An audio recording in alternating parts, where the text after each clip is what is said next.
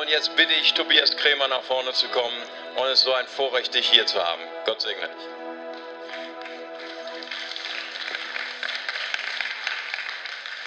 Ja, Mario, ganz herzlichen Dank für das herzliche Willkommen überhaupt hier in der Gemeinde. Man wird hier willkommen geheißen, als würde man schon immer dazugehören. Das tut richtig gut.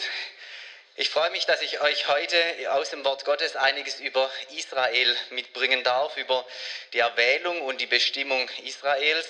Es werden zwei unterschiedliche Predigten sein, jetzt im ersten Gottesdienst und nachher im zweiten. Die gehören also irgendwo zusammen und es wäre noch einiges mehr zu sagen. Aber fangen wir hier mal an bei den ganz zentralen Dingen, wie ich meine, dass sie wichtig sind, wie ich es im Laufe meiner letzten Jahre, als ich mich mit Israel beschäftigt habe, immer und immer wieder bin ich an diese Texte gekommen. Das ist bei mir übrigens relativ frisch. Ich bin erst seit zehn Jahren überhaupt mit Israel beschäftigt. Ich war schon viele Jahre Pastor, ich war Bibellehrer, ich habe Bibelschulen gegründet und alles Mögliche gemacht. Und ich hatte keine Ahnung von Israel. Ja, krass. Und dann ging ich vor zehn Jahren auf einen Kongress, da waren also verschiedene Größen aus der Israel-Szene da, habe gedacht, ja, jetzt lerne ich sie alle mal kennen, die Burschen, ja, jetzt werden sie auf Herz und Nieren geprüft. Das habe ich auch gemacht, aber der Herr hat auch mich auf Herz und Nieren geprüft. Und mein Herz hat sich verändert. Israel ist mir zum Herzensanliegen geworden. Seither beschäftige ich mich damit, vorwiegend aus dem Wort Gottes, aber auch aus der Geschichte heraus. Ich möchte sehr empfehlen, auch die geschichtlichen Zusammenhänge, die so wichtig sind, die heute Nachmittag kommen, euch die anzuhören. Da brauchen wir Wissen an dieser Stelle, ist sehr, sehr wichtig in heutiger Zeit. Aber ich gehe einfach mal ein paar tausend Jahre weiter nach vorne und fange mit euch an. Geschichte Israels beginnt in der Bibel in 1. Mose 12. Ich werde mit euch ein paar Stationen anschauen, die Bundesgeschichte aus dem Alten Testament und das bis ins Neue Testament hineinführen. Und ich habe euch die Texte gleich mitgebracht auf Folie. Dann könnt ihr dort nachlesen und habt ein bisschen komfortabler. Und dort heißt es in 1. Mose 12, die Verse 1 bis 3, und der Herr sprach zu Abraham, geh aus deinem Land und aus deiner Verwandtschaft und aus dem Haus deines Vaters in das Land, das ich dir zeigen werde. Und ich werde dich zu einer großen Nation machen und dich segnen. Und ich will deinen Namen groß machen und du sollst ein Segen sein. Und ich will segnen, die dich segnen, und wer dir flucht, den werde ich verfluchen und in dir sollen gesegnet werden alle Geschlechter der Erde. Freunde, ich stelle mir sowas immer irgendwie bildhaft vor. Ja? Ich stelle mir den Abraham vor, der kannte Gott ja noch gar nicht. Ja? Das war wahrscheinlich irgendein Mann, der Götzen gedient hat, wie es alle damals getan haben. Gott war ja im Grunde noch gar nicht offenbar. Und er sitzt da irgendwo in der Steppe. Wahrscheinlich hat er sein Kleinvieh gehütet. Das haben damals auch irgendwie alle gemacht. Also Gesellschaft war relativ homogen. Alle hatten Kleinvieh. Und er saß da irgendwo in der Steppe, denkt nichts Gutes und nichts Böses. Und so ein Wort kommt in sein Leben rein aus heiterem Himmel vom Gott, von dem Gott der Himmel und Erde geschaffen hat, den er überhaupt nicht kennt, von dem er keine Ahnung hat. Und es kommt eine Verheißung auf sein Leben, wie sie in dieser Weise in der Bibel kein zweites Mal zu finden ist. Eine Verheißung von einer ungeheuren Dimension. Das geht ja schon los, dass er sich in Bewegung setzen soll und in ein Land kommen soll. Dieser Mann soll ein Land bekommen ein physisches Land, ein Erdreich, ja, also wo man reingreifen kann, wo man, das man beackern kann, besäen kann, wo man ernten kann, ein echtes Land. Stell dir das mal vor, du wachst irgendwann mal morgen früh auf und der Herr redet zu dir und sagt, ja, du kriegst Belgien. Ja, so war das. Ja. Und du kommst zu Mario und sagst, du Mario, also irgendwie, ich habe da eine Verheißung, ich krieg Belgien. Ich glaube, in dem Moment wird selbst der Mario nervös und das passiert ja nicht so schnell. Ja? Ich krieg Belgien. Also ein richtiges Land, ein, ein, ein, ein Gebiet, ein irdisches Gebiet soll er bekommen.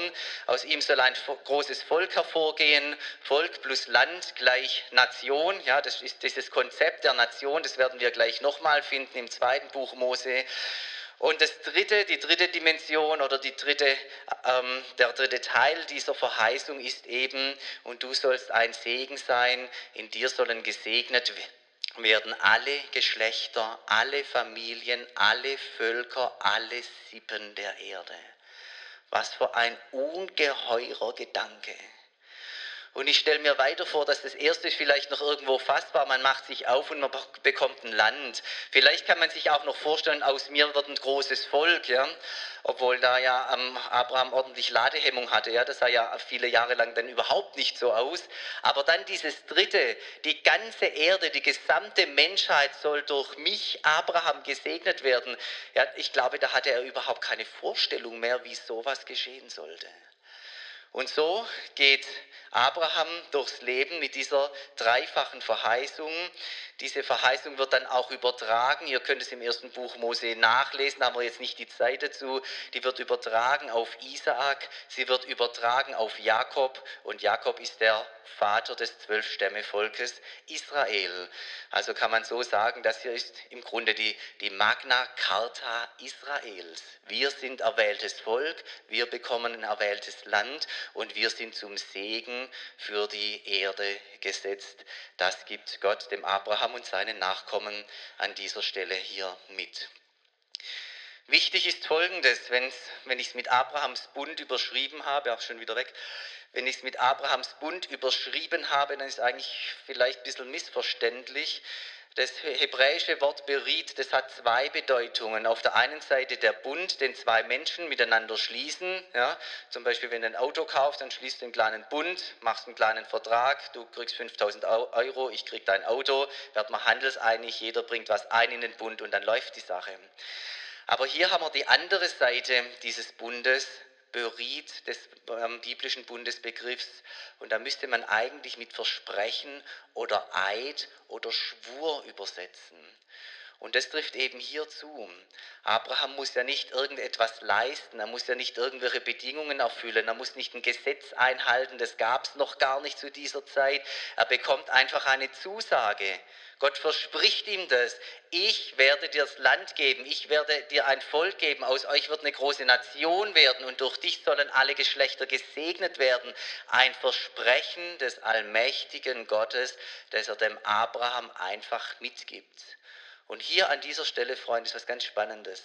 Hier hat sich Gott an Abraham und seine Nachkommen, also an Israel, gebunden. Dieser Abraham, dieses Volk hat in seiner Geschichte mit im Rucksack drin ein gigantisches Versprechen, einen Eid Gottes. Ja, und das zeichnet Israel eben in ganz besonderer Weise aus. Dieses Versprechen ergeht einseitig. Gott verspricht, Abraham empfängt. Dieses Versprechen ist bedingungslos. Gott sagt es zu. Abraham muss keine Bedingungen erfüllen, keine Leistung bringen. Und dieses Versprechen wird dann im Lauf des Buches Genesis, erstes Mosebuch, dann auch verewigt. Dann kommt das Wort ewig noch mit dazu. Auf ewig werdet ihr mein Volk sein. Auf ewig werdet ihr das Land besitzen. Das ist die große erste Station und hier findet eben auch Erwählung statt. Ja, in all dem Getümmel, das es damals auf der Erde schon gab, Völker und Sippen und Sprachen und Nationen und alles war ja zerstreut vom Turmbaum zu Babel her, wählt Gott eben diesen einen Mann Abraham. Und viele fragen sich natürlich, warum denn gerade der, warum nicht den, der just daneben saß, auch mit seinem kleinen Vieh. Ja? Und ich muss euch sagen, ich habe keine Ahnung. Wirklich nicht. Ne? Vielleicht weiß es einer, ich habe es noch nicht rausgefunden. Wenn ich mal im Himmel bin, dann würde ich das auch gern wissen. Warum war es denn gerade der Abraham? Aber er war es. Gott hat seinen Finger, seine Hand auf ihn gelegt, hat ihm dieses Versprechen gegeben. Dieses Versprechen steht, es gilt auch heute noch, es gilt bis in alle Ewigkeit. Springen wir ein paar hundert Jahre nach vorne. Jakob und seine Söhne sind in Ägypten gelandet, aus Israel ist ein großes Volk geworden, aber tausende von Menschen, sie sind dort in Bedrängnis geraten, sie waren unter der Knechtschaft des Pharao, sie waren wirklich so richtig unter Druck.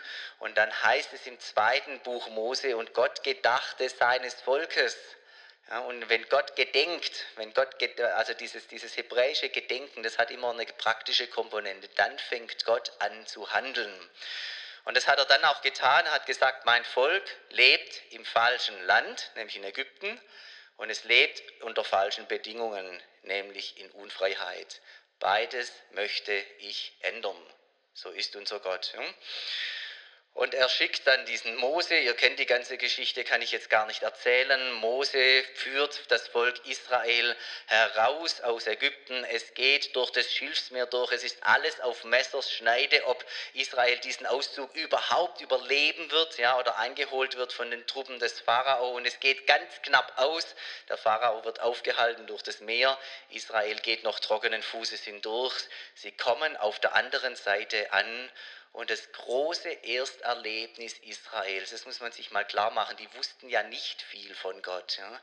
Das erste große Erlebnis Israels ist, Gott ist allmächtig und er ist ein gigantischer Befreier.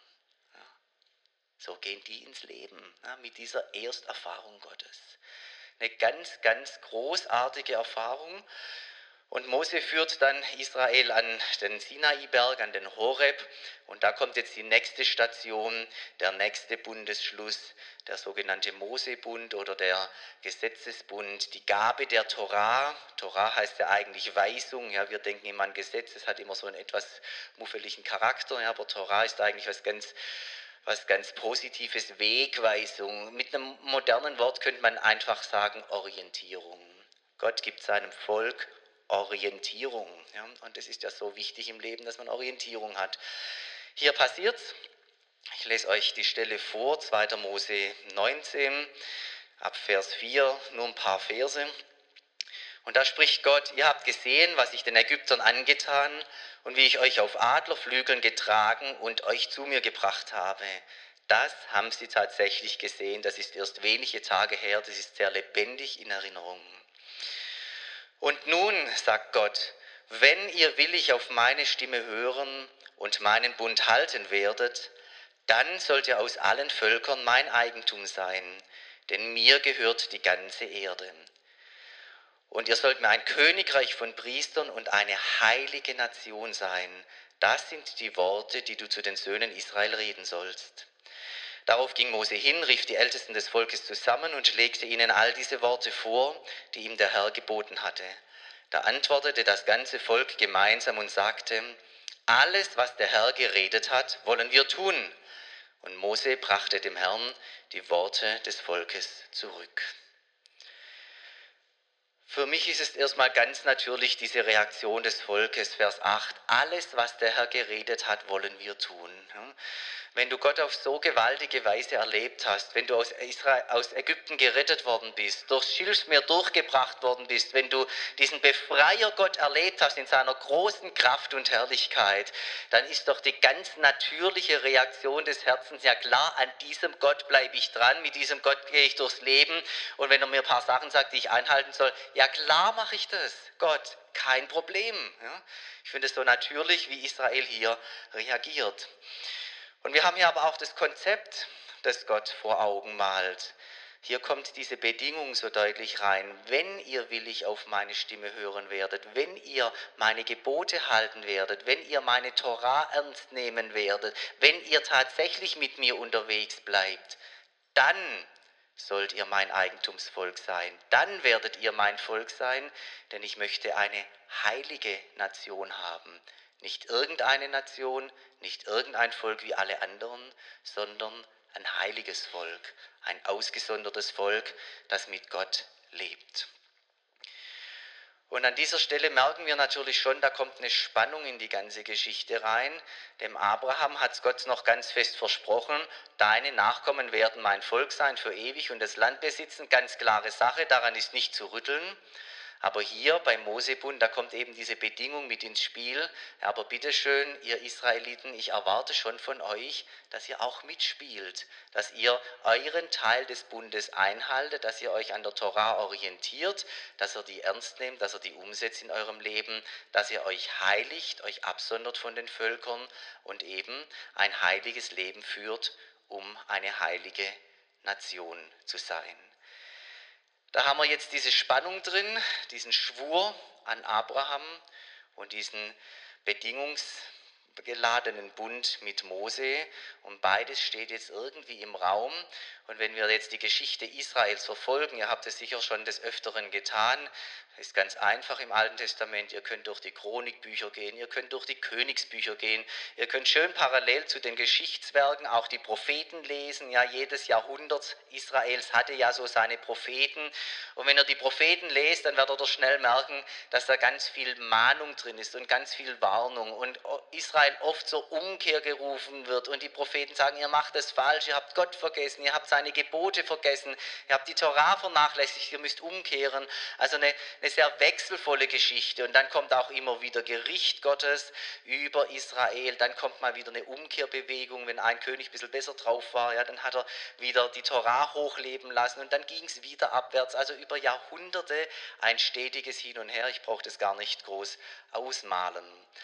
Aber es ging dann auch ernster weiter. Ja, Israel ist tatsächlich untergegangen. Das Nordreich ist dann den Assyrern anheimgefallen und das Südreich ging dann ins babylonische Exil. Sie kamen dann wieder zurück, Israel ist wieder ein bisschen aufgelebt, dann kamen aber die nächsten Weltmächte. Und Israel ist eben nie zu dieser großen und freien und herrlichen und heiligen Nation geworden, wie Gott sich das von Anfang an vorgestellt hat. Und mitten in diese Geschichte hinein, ich springe wieder ein paar hundert Jahre nach vorne, zum Propheten Jeremia. Da erlässt Gott die dritte ganz, ganz große Verheißung an Israel. Und auch das können wir nachlesen in Jeremia 31, die Verse 31 bis 33. Da ist nämlich die Rede vom sogenannten neuen Bund. Wem sagt das was? Einfach mal der Begriff neuer Bund, habe ich schon gehört, kann ganz grob was damit anfangen, darf ich mal sehen. Ja, das ist doch sehr erfreulich, dass ihr da orientiert seid. Aber schauen wir uns trotzdem den Text genauer an.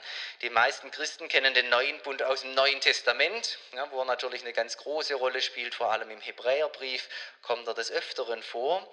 Aber seinen Anfang nimmt er hier im Propheten Jeremia Kapitel 31. Und da kommt die nächste große Verheißung.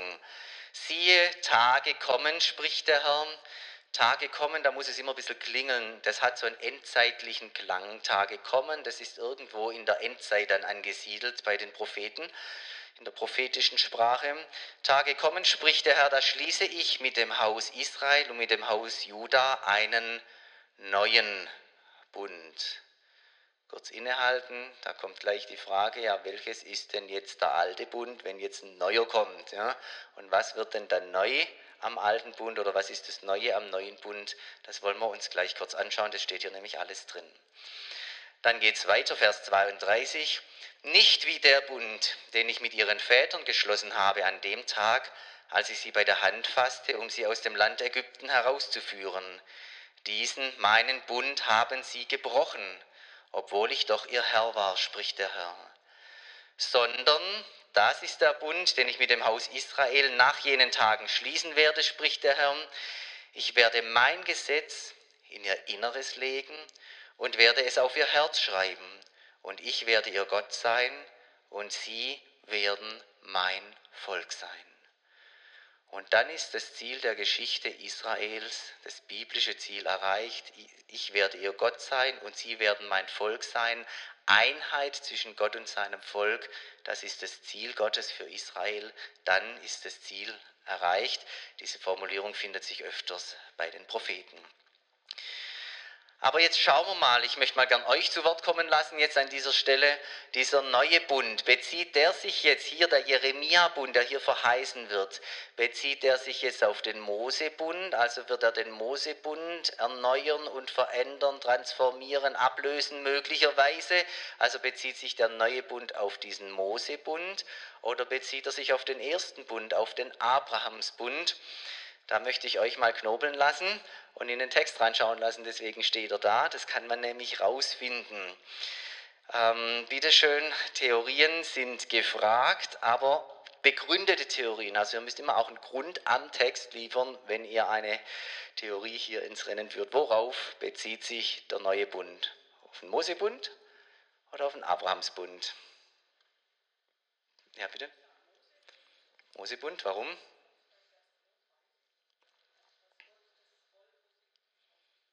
Ganz genau, ja, da steht es ja relativ deutlich, wann dieser alte Bund geschlossen wurde, nämlich in der Zeit, als Gott Israel aus Ägypten herausgeführt hat, haben wir gerade gehört, das ist eindeutig der Mosebund, Sinai aus Ägypten raus, ja, Exodus geschehen und nicht der Abrahamsbund, der ja Jahrhunderte vorher geschlossen worden war. Vielen Dank, ganz klarer Hinweis in diese Richtung. Wer sieht noch was? Es gibt noch ein paar Hinweise in diesem Text. Ja, bitte.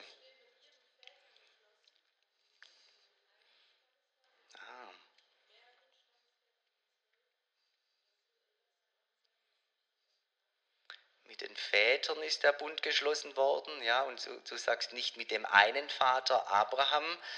Ähm, ein guter Gedanke. Es wird manchmal aber auch von den dreien gesprochen, Abraham, Isaac und Jakob als die Väter. Ich glaube, das ist nicht ganz eindeutig, aber immerhin ein Gedanke wert, dass man über die Väter nachdenkt. Weitere Meinung?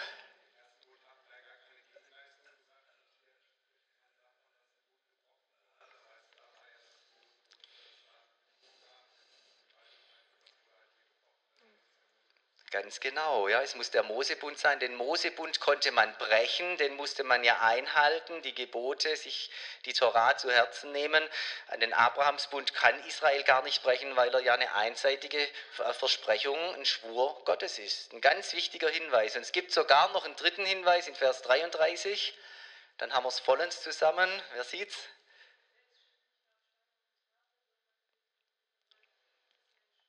Ganz genau, ja, es geht ja um das Gesetz und das Gesetz wurde am Sinai gegeben, durch Mose vermittelt und nicht schon zu Abrahams Zeiten. Also haben wir hier den dritten Hinweis, der neue Bund bezieht sich auf den Mosebund. Mit dem Mosebund wird irgendwas anders und mit dem gab es ja auch seine Probleme. Der wurde von Israel gebrochen, hier steht es ganz klar, und Gott möchte dieses Bundesbrechen heilen. Damit hat er seine liebe Not, damit hat Israel seine Not, das sollte nicht sein. Und jetzt ist natürlich die Frage, was muss hier anders werden? Und für mich sehr eindrücklich, Gott verändert nicht seine Torah, sein Gesetz, dass er sagt, oh, zehn Gebote kann sich kein Mensch merken, machen wir drei draus, ja, oder überhaupt fünf Bücher Mose ist viel zu viel, ja, hören wir doch nach dem zweiten auf, dann wird einfach das alles ein bisschen übersichtlicher. Das bleibt, ja, Gottes Wille, seine Torah sind heilig, gerecht und gut, das sagt auch der Apostel Paulus noch. Aber was eben nicht heilig, was nicht recht und was nicht gut war, das sind eben die Herzen der Menschen. Und da sind alle Menschen gleich. Das Böse ist in alle menschlichen Herzen hineingekommen, seien sie jüdisch oder von anderen Nationen her. Wir kennen das Böse in unseren Herzen und Israel kennt es auch. Und das hat zum Bundesbruch geführt. Und jetzt sagt Gott etwas ganz Herausragendes. Man muss sich das wieder vorstellen. Er spricht über sein ganzes Volk Israel und sagt, da kommen Tage. Irgendwann werde ich die einläuten aus meiner Gnade. Da rühre ich kollektiv die Herzen meines ganzen Volkes an und werde das Gebot, das bisher auf steinernen Tafeln stand, und an der Sünde in den Herzen gescheitert ist, ich werde in ihr Inneres reinlegen. Ich werde ihre Herzen transformieren. Ich werde meine Leute von innen heraus erneuern und neu machen. Und wenn dann mal das Gebot Gottes in den Herzen drin ist, ja, verankert ist, zum Herzensgut geworden ist, dann muss dieses Volk nur noch nach dem eigenen Herzen leben und ist mittendrin im Willen Gottes, ist voll auf den Wegen Gottes. Das ist wieder so eine großartige Verheißung und ihr merkt, wir sind jetzt schon ganz, ganz nah dran an der neutestamentlichen Erlösungslehre, wie wir es eben vom Neuen Testament, von Jesus, von den Aposteln her kennen. Hier haben wir die Verheißung des neuen Bundes, Tage kommen. Und die Frage ist natürlich, wann kommen diese Tage? Wann macht Gott das? Wie wird er es denn tun? Das ist natürlich sehr, sehr spannend. Und Israel musste da einige Jahrhunderte warten, bis es soweit war. Ich springe mit euch wieder nach vorne. Große Blöcke lasse ich hinter uns. Wir landen in Jerusalem diesmal. Wir landen bei einem jüdischen Rabbi und er hatte seine Schüler um sich gesammelt und er hat mit seinen Schülern zusammen das Passamal gefeiert. Auf das Passamal hat er sich sehr gefreut, aber er war auch sehr bedrückt, weil er eine Ahnung hatte, eine Vorahnung, ein Vorwissen, in wenigen Stunden werden Menschen kommen und werden mich töten. Und das war natürlich auch für ihn ähm, eine herausfordernde Situation. Und ihr erkennt, wir landen jetzt bei Jesus in Jerusalem, wir landen in der Nacht vor seiner Kreuzigung. Und mitten in diesem Passamal hat Jesus etwas ganz Besonderes getan. Das überliefert uns der Evangelist Lukas in Kapitel 22, Vers 20. Im Passamal, da kreist viermal ein Weinkelch. Ja? Also da ist man sehr fröhlich miteinander und trinkt gerne Wein. Viermal kreist der Wein. Und bei einem dieser Kelche, da hat Jesus ein ganz besonderes Wort gesagt. Lukas 22, Vers 20 könnt ihr es nachlesen. Und da sagt Jesus, dieser Kelch ist der neue Bund in meinem Blut, das für euch vergossen wird. Dieser Kelch ist der neue Bund, sagt er. Und da sagt er eigentlich etwas Herausragendes, Jesus. Ja? Er sagt, jetzt in diesem Augenblick, wenn ich am Kreuz sterben werde, wenn mein Blut vergossen wird, Zunächst mal für Israel, dann auch für alle Menschen, aber zunächst mal jetzt hier für Israel. In dem Moment wird der neue Bund verwirklicht werden, den Jeremia schon Jahrhunderte vorher verheißen hat, auf den man warten konnte. Jetzt plötzlich gibt es diesen neuen Bund. Jetzt plötzlich kann man in den neuen Bund hineinkommen. Jetzt plötzlich kann man erleben, dass die Herzen verwandelt werden, dass, das, dass der Wille Gottes in die Herzen hineingeschrieben wird, dass Sünde vergeben wird, dass Sünde überwunden wird und plötzlich plötzlich die Heiligkeit Gottes in die Herzen hineinkommt. Jesus sagt, genau das habe ich erwirkt für mein Volk Israel. Der neue Bund ist geschlossen worden. Und wir wissen natürlich, dieser neue Bund reicht für weit über Israel raus. Er gilt für alle Menschen. Jeder hat die Möglichkeit, über Jesus da hineinzukommen, ewiges Leben zu bekommen, Vergebung zu bekommen, Erneuerung der Herzen zu bekommen. Jeder hat hier Zugang.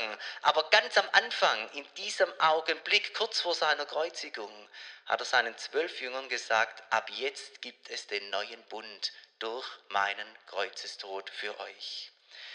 Und wir wissen genau, Jesus hat die Sünden vergeben durch seinen Tod, hat kurze Zeit später den Heiligen Geist vom Himmel herabgesandt in unsere Herzen. Und der Heilige Geist tut eben genau dieses. Er bringt die Torah, den Willen Gottes, in menschliche Herzen hinein. Das ist sein Werk an uns. Und jetzt könnte man natürlich großartig sich freuen und fröhlich sein und denkt, ganz Israel wartet auf den Augenblick, dass hier der neue Bund geschlossen wird und verwirklicht wird. Aber wir wissen aus der Geschichte, dass es am Anfang eine, schon eine schöne große Erweckung gab, aber dass eben in großer Breite dann auch Widerstand da war, dass viele, viele jüdische Menschen damals, vor allem auch die leitenden Leute, Jesus nicht ähm, angenommen haben, nicht zum Glauben an Jesus gekommen sind. Und da kann man sich jetzt natürlich fragen, was bedeutet das denn, dass Israel hier Nein sagt und eben dadurch nicht über Jesus in den neuen Bund hineinkommt, wie es doch verheißen und versprochen war. Und diese Frage, die steht im Raum und da ist ganz früh in der Christenheit ähm, die Theorie aufgekommen, na, das, dann wird es doch wohl so sein, dass Gott jetzt mit Israel Schluss gemacht hat. Gott hat so viel getan, hat sogar seinen Sohn herabgesandt, hat alles getan. Und irgendwann kommt doch wohl auch Gott mal ans Ende mit seiner Geduld. Ja. So denken, haben manche Christen in der Frühzeit schon gedacht. Ersatztheologie nennt man das. Gott macht mit Israel Schluss und mit der Gemeinde geht es jetzt weiter. Aber diese Theologie, die ist falsch, die ist unbiblisch, Freunde. Merkt ihr das? Warum kann das nicht sein, dass Gott mit Israel Schluss macht und sagt, Ende Gelände, jetzt mache ich mit den, mit den Christen weiter. Warum kann das nicht sein? Bitteschön. Der Abraham-Bund, er steht noch immer fest. Gott hat einen Schwur geleistet. Sehr schön. Und der Jeremia-Bund, was ist mit dem? Auch der ist immer noch versprochen. Siehe, Tage kommen, da werde ich die Herzen meines Volkes erneuern. Und wenn es damals nicht geklappt hat, als Jesus hier auf der Erde war, dann klappt es zu anderen Zeiten. Aber auch dieses Versprechen steht noch aus. Ja? Will sagen, um es kurz zu machen, Gott steht mit Israel immer noch im Bund, die Bundesschlüsse gelten, Gott ist seinem Volk treu, Gott bleibt mit Israel unterwegs, er wird mit Israel sein Ziel erreichen, er wird Israel niemals verlassen noch versäumen. Wir haben einen treuen, einen beständigen und verlässlichen Gott. Stimmt das? Amen. Die Frage kam auf schon ganz, ganz früh, als Paulus den Römerbrief geschrieben hat. Römer 11 ist davon die Rede. Ich sage nun, hat Gott etwa sein Volk verstoßen? Ja, diese Frage kann man ja stellen und die Antwort lautet sehr prägnant, auf keinen Fall. Me genoito im Griechischen eine ganz starke, entschiedene Verneinungsform. Und zum zweiten Mal, ein paar Verse später, sind sie etwa gestrauchelt, damit sie fallen sollten. Will Gott Schluss machen, sollten sie fallen und liegen bleiben, auch wieder hier auf keinen Fall. Und dann wird begründet, Gott hat sein Volk nicht verstoßen, das er zuvor erwählt hat. Israel ist und bleibt erwählt von Gott. Auch wenn sie nicht immer im Willen Gottes liefen, auch wenn sich Gott manches anders vorgestellt hat, selbst wenn sie damals an, an Jesus vorbeigerannt sind und nicht zum Glauben durchgebrochen sind, aber dieses Volk bleibt erwählt, weil Gott diese Erwählung ausgesprochen hat.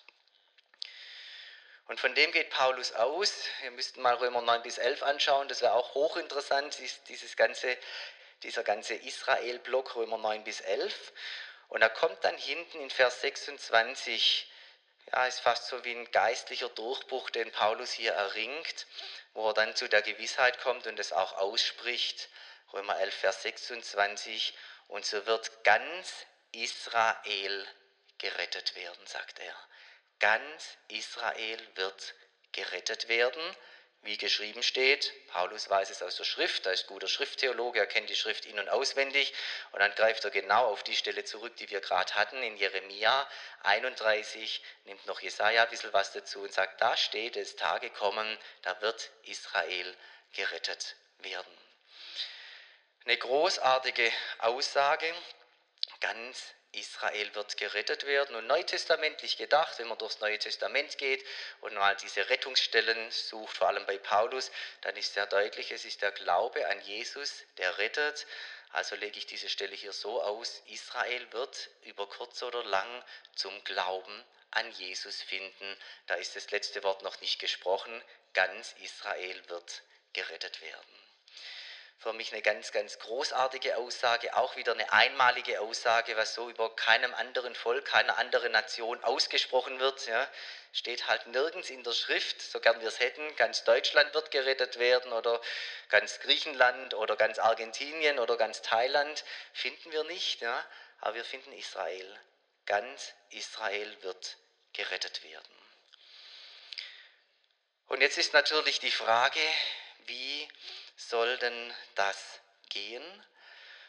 Und auch dazu, meine ich, hat uns Paulus etwas in Römer 11 zurückgelassen an Erkenntnis. Ich bitte mal um die nächste Folie, Römer 11, Vers 25 und 26 im Überblick, denn ich will nicht, Brüder, dass euch dieses Geheimnis unbekannt sei, damit ihr nicht euch selbst für klug haltet. Verstockung ist Israel zum Teil widerfahren, das haben wir gerade gehört. Es gibt diese Verstockung, also diese Verhärtung oder einfach dieses Nein dem Evangelium gegenüber in Israel, bis die Vollzahl der Nationen hineingekommen sein wird, also bis, bis zu einem gewissen Zeitpunkt. Irgendwann wird es diese Verhärtung, dieses Nein nicht mehr geben. Und dann heißt es, und so, griechisch Hutos, auf diese Art und Weise wird ganz Israel gerettet werden. Und Leute, diese Stelle hat mich verrückt gemacht, ich gebe es ehrlich zu, ja, weil dieser Hauptgedanke, Verstockung ist Israel zum Teil widerfahren und just auf diese Art und Weise über diese Verstockung wird ganz Israel gerettet werden, das fand ich völlig verrückt ich gedacht, Paulus, was meinst du denn damit? Wie soll denn das gehen? Verstockung ist da und auf diese Art und Weise über Verstockung wird Israel gerettet werden. Das ist ja völlig verknotet, völlig verquer. Und ich habe geforscht und gesucht und gemacht und ich habe da auch viele Kommentare gelesen in den Bibliotheken und es gibt tausend Antworten und ein paar gute und viele schlechte und alles Mögliche. Aber ich bin dann doch auf eine andere Spur gekommen, nämlich nochmal im Römerbrief Kapitel 11 im Kontext nachzuschauen, ob sich da nicht doch noch ein Hinweis versteckt findet, wie denn diese Sache vonstatten gehen soll. Und da bitte ich um die nächste Folie. Da habe ich nämlich nochmal diesen Vers 11 mit eingebaut. Verstockungen ist Israel zum Teil widerfahren und so wird ganz Israel gerettet werden, wie soll das denn gehen? Und bitte schaut mit mir nochmal in Vers 11 rein, den habe ich auch hier auf der Folie. Den hatten wir gerade schon, den ersten Teil. Sind sie etwa gestrauchelt, damit sie fallen sollten? Auf keinen Fall. Gott macht mit Israel nicht Schluss, aber was denn dann? Sondern wozu sind sie gestrauchelt? Was hat Gott mit diesem Straucheln, mit diesem Fallen, mit dieser Verstockung, mit diesem Nein vor? Plant er es irgendwie ein in seine großen Pläne? Das kann man sich ja vorstellen. Und hier kommt's. Paulus sagt, sondern durch ihren Fall, durch ihr Nein zum Evangelium ist den Heiden das Heil geworden.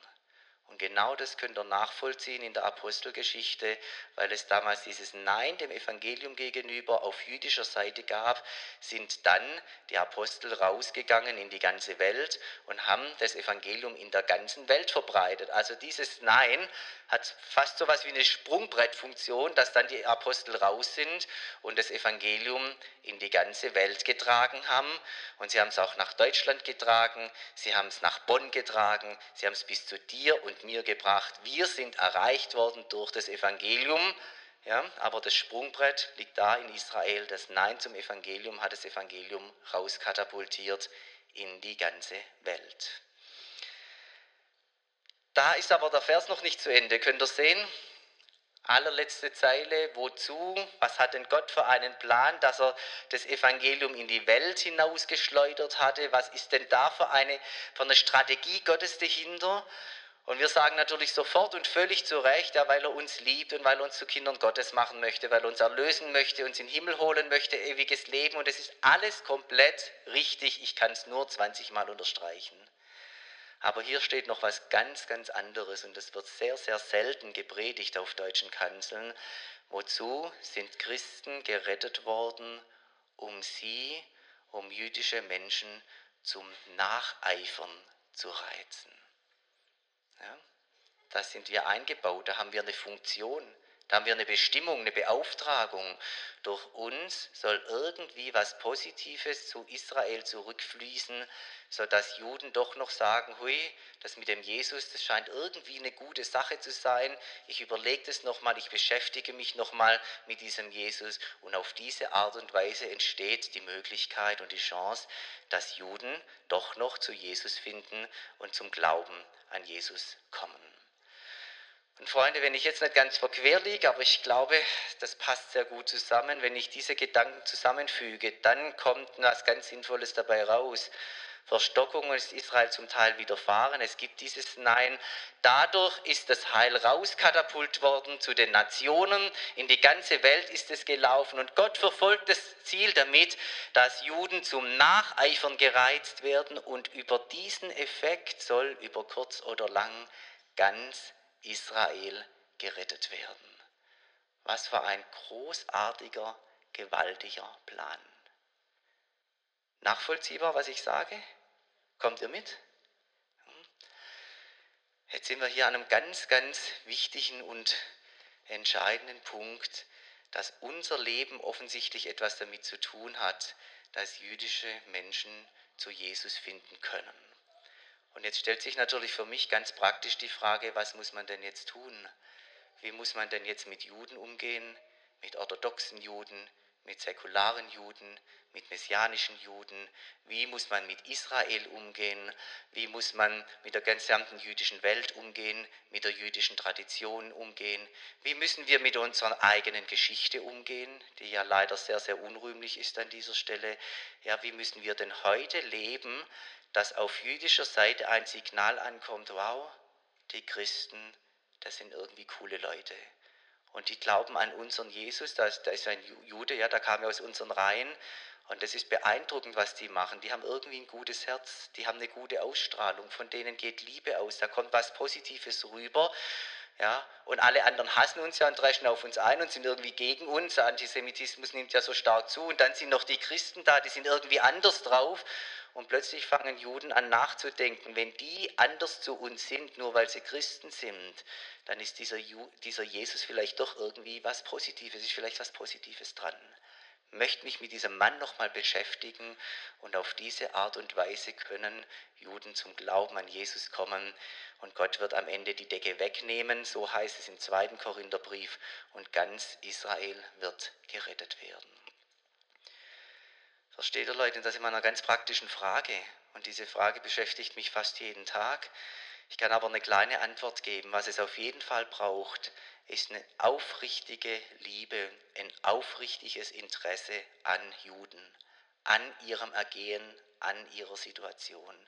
Ein aufrichtiger Wille zu Freundschaft und Partnerschaft. Ein aufrichtiger Wille zu Solidarität und Unterstützung. Etwas, was vom Herzen kommt. Etwas, was die Liebe Gottes zu seinem Volk durch unsere Herzen durchfließen lässt, sodass es in Israel landet. Sowas bräuchte es auf der ganzen Welt, dass Christen die Liebe Gottes für das jüdische Volk im eigenen Herzen tragen. Und dann könnte ganz viel passieren. Das wäre ein schönes, ein starkes, ein indirektes, ein nonverbales Zeugnis für Jesus, aber es wäre ein kraftvolles Zeugnis für Jesus Christus. Solche Gedanken haben den Apostel Paulus hier offensichtlich bewegt an dieser Stelle. Und ich glaube, wir sind heute aufgerufen, diesen Gedanken nachzugehen, diesen Gedanken nachzudenken und uns selber zu fragen, was ist denn unser Teil, was ist denn mein Teil, was kann denn mein Hauskreis tun, was kann meine Gemeinde tun, wie können wir, wie Mario am Anfang so toll gesagt hat, einfach Israel segnen jetzt in dieser Zeit. Wir haben jetzt diese Feuerattacken, wir haben wieder diese Form der Terroranschläge, wir können hier einfach ganz tatkräftig mithelfen, Menschen verlieren ihre Häuser, Menschen kommen in Not.